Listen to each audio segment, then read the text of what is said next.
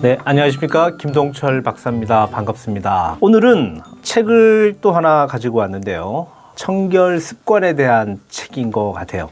자, 제목은 파리가 된 퐁이라고 하는 제목의 동화책입니다. 이 동화책을 보면서 좀 많은 생각을 해봤습니다. 과거 사실 저희 때만 하더라도 청결 습관에 대해서 그렇게 많이 신경을 쓰지는 않았던 것 같아요. 자, 그런데 요즘 청결 습관에 대한 문제가 사실 많이 불거진 건 사실이죠. 뭐 여러분들도 더 잘 아시겠지만 팬데믹이 오면서 사실은 아이들에 대한 건강이라든지 그 건강에 따른 여러 가지 문제가 청결에서 온다라고 다들 하시기 때문에 그러한 부분들이 사실 중요한 문제로 대두되었습니다. 특히 이제 아이들 같은 경우에는 사실은 다양한 문제들을 안고 발달 과정에 분명히 다 문제를 안고 있는 것들은 사실이지만 사실은 몸을 예방하는 차원에서 청결 습관은 아주 중요하다라고 이야기를 드릴 수 있겠죠. 사실 뭐 이렇게 보면 이제 뭐 저희들도 부모님들이 아이들에게 하는 행동들 중에 뭐 여러 가지가 있겠지만 아이들을 또 좀 깨끗하게 씻기거나 그리고 또 여러 가지 이제 아이들이 갖고 노는 장난감이라든지 뭐 씻기라든지 뭐 여러 가지가 있겠죠. 아이들이 손이 잘 닿고 입으로써 매개가 될 수 있는 이러한 것들을 좀 이렇게 소독을 좀 잘하고 그리고 또 이제 여러 가지 음식물이 하나의 음식물로만 이렇게 깨끗하게 먹으면 괜찮은데 다양한 음식물들이 혼재돼서 먹는 경우들이 있습니다. 예를 들어서 우리 아이가 친구들과 같이 밥을 먹거나 뭐 음식을 나눠 먹으면서 본인이 먹었던 숟가락이 이제 가거나 아니면 같이 혼재된 음식들이 막 섞여 있으면서 사실은 청결에 대한 문제가 발생이 되는 경우도 상당히 많이 있습니다. 자, 이러한 문제로 인해서 사실 질환이 오는 경우들도 상당히 많이 있고 그리고 또 유행성 감기라든지 유행성 질환들 아이들에게 좀 많이 좀 생기잖아요. 자, 이러한 것들이 결국은 음식물에 대한 혼재도 같이 포함이 되어 있으니까 아, 음 식물을 먹을 때 좀 우리도 조금 조심시켜야 되는 그런 부분들이 있지 않을까라고 생각이 듭니다. 자, 오늘 책을 보면 파리가 된 퐁이라고 하는 이제 제목을 갖고 있는 동화책인데요. 찢는 게 좀 많이 싫은 것 같아요, 우리 퐁이가. 여기 지금 책에 나오는 표지에서 보여지고 있는 것처럼 우리 퐁이가 중간중간에 파리가 이렇게 꼬여 다닙니다. 그리고 몸도 상당히 좀 더럽게 그렇게 표현이 돼 있는 것 같아요. 여기 내용들을 보면 등장인물은 퐁이, 코리, 풀이 이렇게 삼총사가 나오는 것 같고요. 우리 퐁이가 파리로 점점점 변하는 것 같습니다. 자, 이 이유가 여기 이제 내용들을 이렇게 보니까 음식물도 마음대로 먹고 치우지도 않고 그리고 또 세수도 고양이 세수를 하고 그리고 그렇다 보니까 이제 씻는 것들이 싫어지는 하나의 습관이 만들어진 거겠죠. 자, 그렇게 하면서 몸에서는 항상 꼬리꼬리한 냄새가 이렇게 난다. 뭐 이렇게 이야기를 합니다. 그랬더니 친구들이 냄새가 나, 뭐 이렇게 거부를 하는 경우도 있고 그런데 보통 이제 아이들이 유치원 생활을 하거나 초등학교 생활을 하면 이제 또래 사회성이 만들어지거든요. 이 또래 사회성에서 아이의 외모에 대해서 이야기를 하는 아이들도 많고 그리고 보여지는 어떤 여러 가지 이제 본인하고 좀 다른 부분에 대해서 아이들은 좀 나랑 다르다라고 하는 것들이 좀 거부 반응이 있는 경우가 있습니다. 자, 그러나 직접적으로 싫어하는 쉽게 말해서 냄새가 나거나 아니면 어떤 행동 액션이 크거나 그래서 본인 자체가 피해를 받는다라고 생각을 한다면 좀 거리를 두는 경우가 있습니다.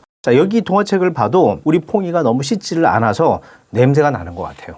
자, 이런 상황이 계속 되다 보니까 결국은 우리 아이는 혼자 있는 시간들이 좀 많아지는 것 같고요. 그리고 또 친구들뿐만 아니고 혼자 이제 지내는 시간들이 있다 보니까 그 행동들이 개선이 되거나 바뀌어지지가 않고 뭐 여전히 이제 마음대로 먹고 마음대로 흘리고 씻지도 않고 치우지도 않고 이러한 과정으로 가는 것 같습니다. 자, 그런데 이렇게 우리 퐁이처럼 아이가 이제 잘 씻지 않는 경우들이 좀 많이 있죠. 자, 그럼 이제 부모님들이 의구심이 생기실 수는 있어요. 왜 우리 아이는 다른 아이들처럼 잘 씻으려고 하지 않을까? 아니면 왜 이렇게 정리를 하지 않을까? 왜 이렇게 더러운 걸까?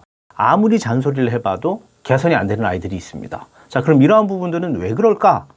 자, 이유가 있을 수도 있습니다. 자, 첫 번째는 뭐냐면 우리 아이가 어떤 더러운 것에 대한 행동이나 뭐 이렇게 청결에 대해서 좀 무딘 아이들이 있습니다. 그러니까 예민하지 않은 아이죠. 뭔가 지저분하거나 뭔가 이렇게 좀 깨끗하지 않아도 나는 괜찮아. 그러니까 우리가 예전에 좀 예민하고 민감한 아이들은 조금 더러워도 본인들이 거부하고 그리고 또 이제 본인들이 뭔가 고쳐나가려고 애를 쓰는데 우리 아이는 그렇게 예민한 아이가 아닌 것 같아요. 자, 그러면 이제 우리 부모님들 그러시겠죠. 아, 우리 아이는 좀 무딘 아이다. 뭐 이렇게 이야기할 수는 있겠죠. 자, 성량 기질에 따라서 우리 아이들이 좀 이렇게 지저분한 것들도 좀 별로 이제 그 신경 쓰지 않는 이런 아이가 있을 수는 있습니다. 자, 이러한 부분들이 하나가 있고요. 그리고 또 하나는 뭐가 있느냐면 아이들이 왠지 뭔가 불편하고 두렵고 내가 뭔가를 이렇게 불안하고 깨끗함에 대해서 예를 들면 아이가 안정을 찾으면 좋은데 너무 깨끗하면 왠지 또 불안이 생기고 그리고 또 뭔가 불편하다라고 느끼는 아이들이 있습니다.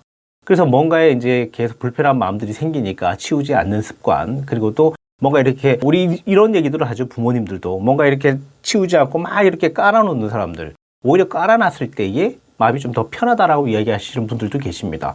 너무 깔끔하면 괜히 그게 좀 마음이 불편한. 자, 우리 아이들도 마찬가지인 것 같아요. 자, 우리 아이들도 뭔가 불안한 정서가 원인이 돼서 치우지 않는 아이, 뭐 이럴 수도 있습니다. 자, 그리고 또 다음에는 또 어떤 게 있느냐면 청결 의식을 부모님이 좀 깨우쳐 주면 좋으실 것 같은데 어릴 때 그런 이제 그 학습 습관이 만들어지지 않은 거죠. 뭐 지저분하게 있어도 오케이. 뭐 별로 중요하지 않아. 내가 치워주면 되고. 자, 그런데 이제 이러한 것들이 습관처럼 만들어지다 보니까 유치원에 가서든 뭐 아이들끼리 어떤 또래 문화를 만들어내도 본인이 치우지도 못할 뿐더러 치우는 것들에 대해서 그렇게 큰 문제가 되지 않는다라는 거예요.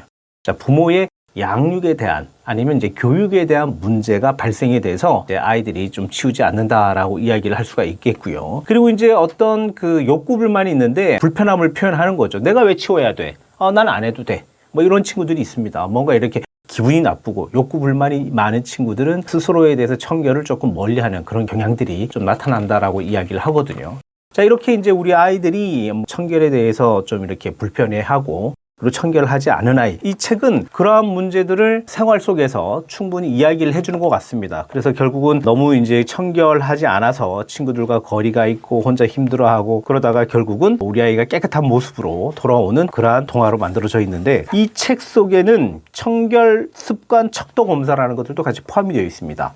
우리 아이가 청결에 대해서 어느 정도 실천의 의지가 있고 그리고 또 이러한 기질들이 있는지를 좀 체크해 보는 검사라고 보셔도 될 것 같고요. 이러한 청결 습관 영역은 뭐 여러 가지가 있겠지만 뭐 예를 들면 이를 닦는다든지 손을 씻는다든지 물품을 관리한다든지 그리고 또 주변을 정리한다든지 이러한 것들에 대한 영역의 문항들이 있고 이러한 것들을 체크를 해보면 우리 아이의 아, 청결 습관 척도가 어느 정도인지 아마 알아보실 수 있는 좋은 계기가 될 거라고 생각을 합니다. 자, 오늘은 파리가 된 포니에 대해서 제가 이야기를 드렸고요. 이 동화책을 제가 추천을 드리는 이유들도 사실 우리 아이들 청결에 대한 교육이 많이 이루어지진 않았습니다. 자, 이 책으로 인해서 우리 아이가 청결에 대한 습관이 만들어져서 나쁜 질환도 걸리지 않고 그리고 깨끗한 환경을 만들어 가는 하나의 교육의 표본이 된다라면 발달 과정 중에 아마 상당히 좋은 영향을 가지면서 성장하리라 생각을 합니다. 네, 다음 시간에 뵙겠습니다. 구독, 좋아요 함께 눌러주세요. 좋은 컨텐츠를 만드는 힘이 됩니다.